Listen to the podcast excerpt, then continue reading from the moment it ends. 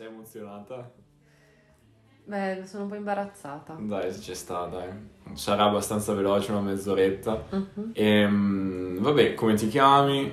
Quanti anni hai? Le solite cose, una presentazione veloce. E la tua formazione? Cosa hai studiato? Che cosa hai fatto nei tuoi anni di università? Eh, mi chiamo Mina e ho 35 anni e sono la coordinatrice del progetto a Corinto dove mm, dirigo un community center, una scuola e un magazzino di stoccaggio. E, mm, eh, di formazione sono educatrice con, eh, con una specializzazione in, in, antropologia e master in cooperazione internazionale, migrazione e aiuto umanitario. Ok, ehm, ho fatto una serie di, di città ehm, e, e, partirei da, da, una città italiana, Bologna. E che cosa hai fatto a Bologna? Eh, dunque, a Bologna ci sono andata per iniziare l'università, per fare la triennale, poi ho lavorato un po' lì, e ho fatto la specialistica sempre a Bologna anche se vivevo già in un'altra città e poi quando sono ritornata a Bologna e ho lavorato come responsabile di centri di prima accoglienza per una cooperativa del, del territorio. Bene, la seconda città invece è Madrid. Madrid, Madrid eh, ho fatto un, il master in cooperazione e mm, l'ho fatto nel 2017-18 e, e, Madrid, niente, quello, il, il, master che ho fatto a Madrid, insomma, mi ha permesso di poter iniziare il mio percorso all'interno della, dell'accoglienza dei, dei, migranti e dei rifugiati. È lì dove è nato il mio interesse mm, verso questa, questo tipo di popolazione. Ecco. Quindi non è una cosa che hai avuto da subito, cioè non sei stato convinto, non hai iniziato i tuoi studi avendo l'idea in testa di lavorare un domani nella, nella migrazione e nell'accoglienza? Eh, no, assolutamente no. Io ho iniziato appunto, ho fatto la triennale in educazione professionale e sono, sono specializzata nella disabilità, nella tossicodipendenza e nella psichiatria. Quindi il, il, mio obiettivo insomma era quello di lavorare in, questo, in questi ambiti, cosa che ho fatto per quasi dieci anni fino a che poi ho cominciato a prima insegnare italiano agli stranieri e poi ho fatto il master a Madrid e da lì insomma è iniziato tutto il mio percorso eh, nell'accoglienza, però prima no, avevo l'idea di lavorare mh, mm, con le persone locali diciamo. E c'è, c'è, stato un episodio in particolare che, ti ha fatto scattare diciamo questa sorta di, di, di mission, questa volontà di intraprendere questo percorso oppure è stata una cosa graduale che hai realizzato magari con un po' più di tempo? Allora, il master che ho fatto a Madrid io l'ho fatto principalmente per, perché mi interessava la cooperazione internazionale, dopo aver studiato antropologia. E, e grazie a questo master insomma, ho potuto fare un tirocinio in, in Libano e da lì è scoppiato l'amore è scoppiato l'amore per questo ambito, per la migrazione, per i diritti dei migranti e fare in modo, insomma, che, fare in modo di aiutarli il più possibile. Ecco. Quindi sei stata in Libano? sì, sono stata in Libano tre mesi nel 2018 e lavoravo e vivevo anche all'interno del, di un campo di rifugiati siriano, era, al confine, era nella Valle della Beca, al confine nord con la Siria e, ed è stata un'esperienza molto molto forte e molto formativa e insomma da lì ho proprio capito che era questo l'ambito in cui volevo lavorare, è stato proprio una, un'illuminazione per me. Poi è arrivata la Bosnia? Poi è arrivata, beh, poi è, arrivato, è arrivata a Bologna dove appunto ho cominciato a lavorare nei centri di prima accoglienza, all'inizio come operatrice e poi come coordinatrice nei CAS e, e poi è arrivata la Bosnia, l'altro amore della mia vita, e, lavorativamente parlando. E, mh, ho cambiato semplicemente perché il lavoro in Italia mi stava... Mh, e, insomma, avevo voglia di qualcosa di un po' più umanitario, ecco. E in Bosnia sì, ho, ho, ho, lavorato un paio di mesi al confine nord e tra la Bosnia e la Croazia con eh, i People on the Move, quindi con le persone che cercano di attraversare la rotta balcanica per arrivare in Europa e lì facevamo proprio assistenza, ehm, assistenza umanitaria, aiuto umanitario, quindi distribuzione di cibo, vestiti e beni di prima necessità per permettere alle persone di poter sopravvivere nella, nel, nel, percorso verso, verso l'Europa. Quanto dura un percorso verso l'Europa, per esempio partendo dalla Grecia? Allora, fai conto che il percorso, appunto, che noi chiamiamo percorso, in realtà si chiama game. Game perché è proprio un gioco, nel senso che è come se fosse un gioco dell'oca. Quindi la, le persone partono, a un certo punto vengono respinte, poi ripartono, e vengono respinte di nuovo fino a che prima o poi ce la fanno. Il viaggio può durare qualche mese come qualche anno. Ho conosciuto persone che hanno provato a fare il game dalla Bosnia, quindi erano già arrivate in Bosnia, quindi avevano già passato praticamente metà dei paesi balcanici e hanno provato ad attraversare il confine tipo 15 volte senza riuscirci.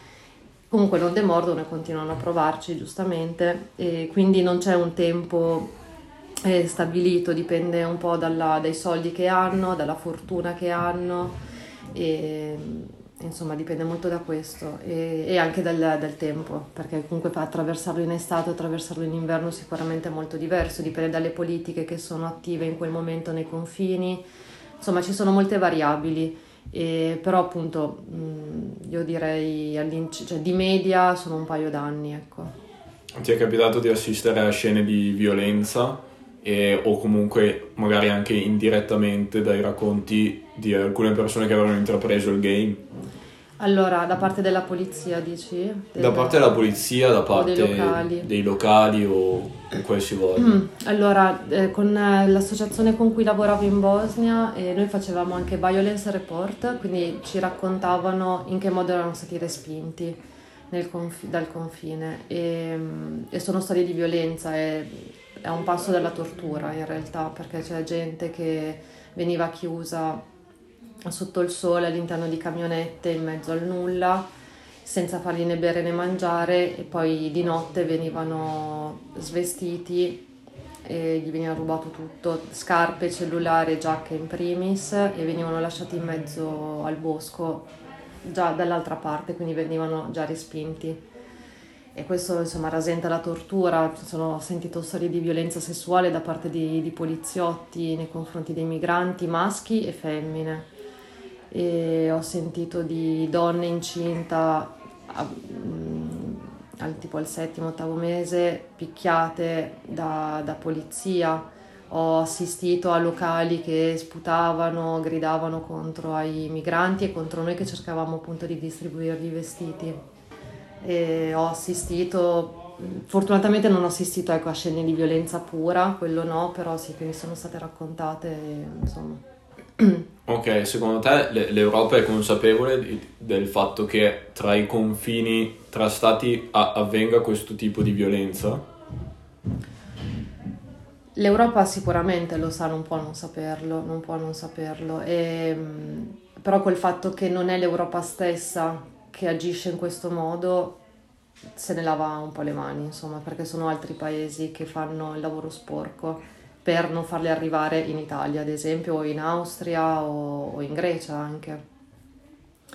E quindi io, vabbè, non, insomma, sì, credo che, loro, cioè, che l'Europa sappia esattamente cosa stia succedendo, però fa finta di niente perché è molto più comodo così.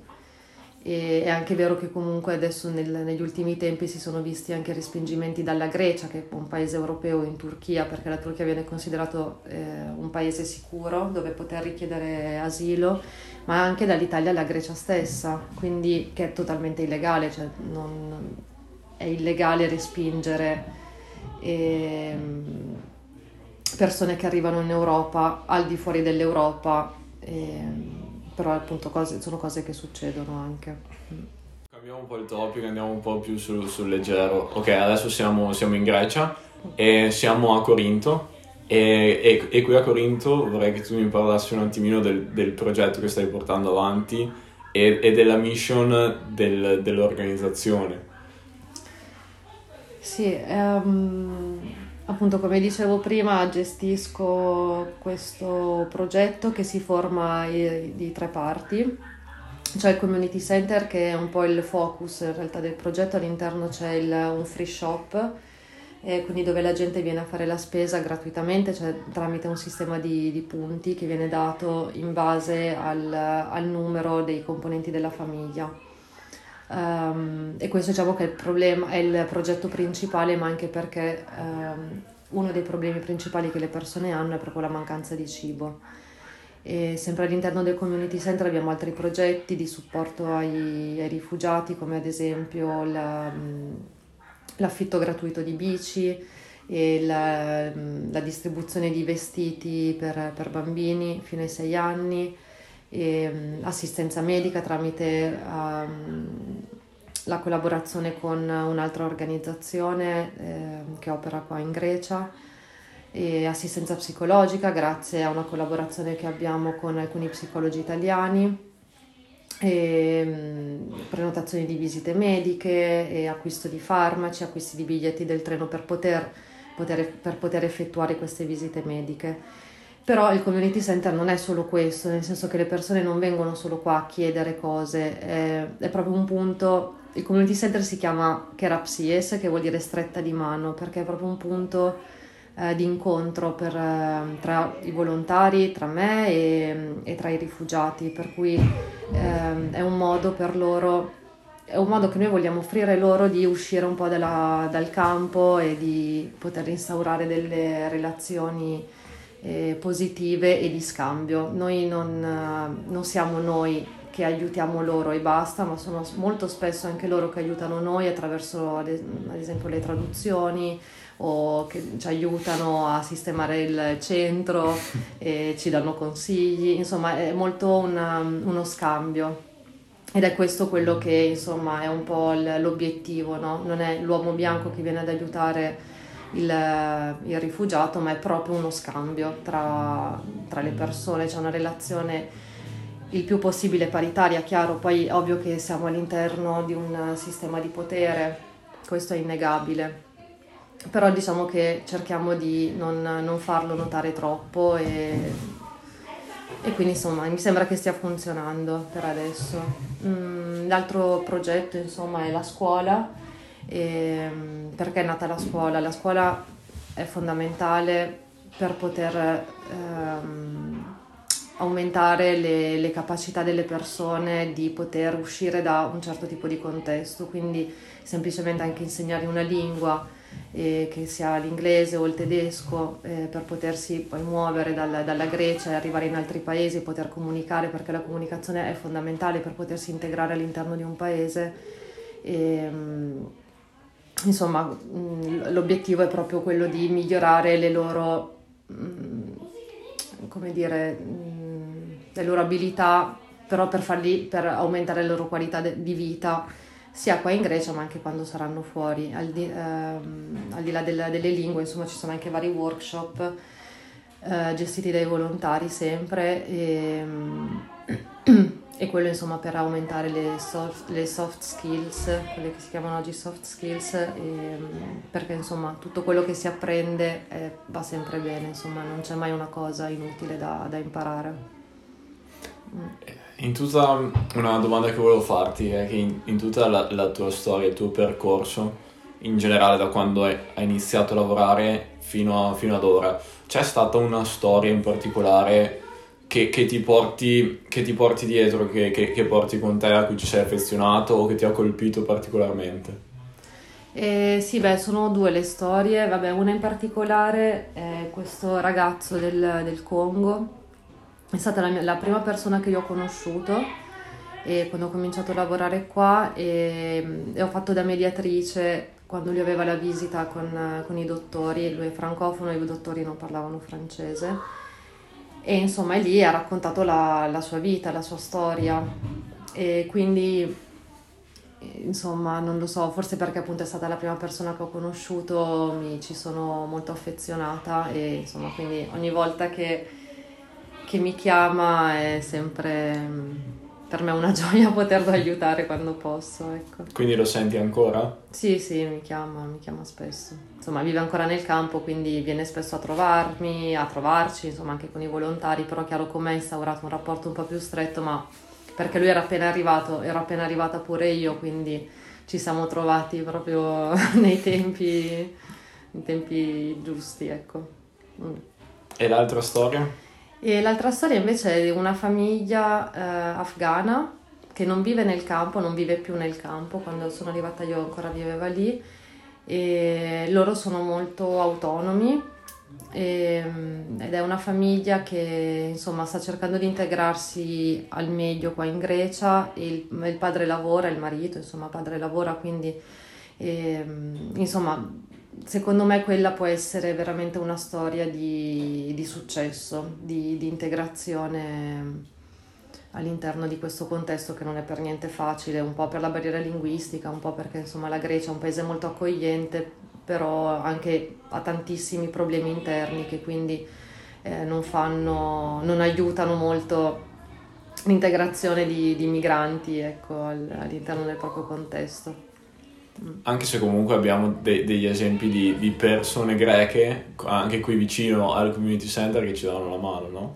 Sì, sì, sì, sì, meno male, meno male. Eh, sì, devo dire che i nostri vicini sono, sono molto accoglienti, sono molto bravi e um, aiutano tantissimo. E quello è, anche, è stato anche un lavoro fatto dal precedente coordinatore, un po' da me, un po' da tutti i volontari, quello di mh, mm, avere un basso profilo, quindi cercare di, ehm, di non far troppo eh, rumore da un lato, dall'altro rispettare le persone, le usanze delle persone e anche il, il territorio, insomma.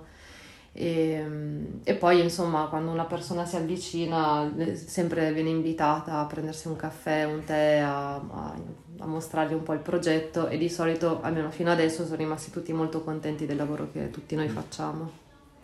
L'ultima cosa che mi farebbe piacere chiederti è uh, una persona che, che, che, si interfaccia nel contesto dell'immigrazione o che vorrebbe iniziare un percorso verso la, l'accoglienza, eh, come lavoro o anche come esperienza momentanea di, vo- di volontariato. Eh, ci sono delle cose e particolari che vorresti consigliare, che sarebbe utile a loro sapere?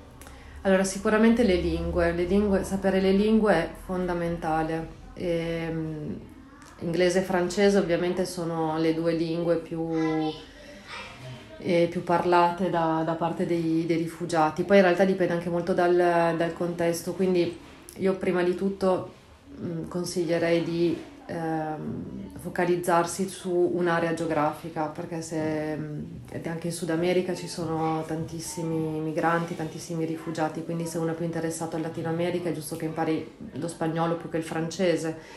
Se invece vuole lavorare nel, in Europa, al di là della Spagna, comunque è molto meglio che sappia il francese. E poi insomma le altre lingue che possono essere farsi, arabo, turco, russo, e quello sicuramente è un è un, è un plus che viene molto ben accolto ed è molto molto molto importante perché appunto la comunicazione, come dicevo prima, è fondamentale nell'instaurazione di, di relazioni e di, di integrazione anche.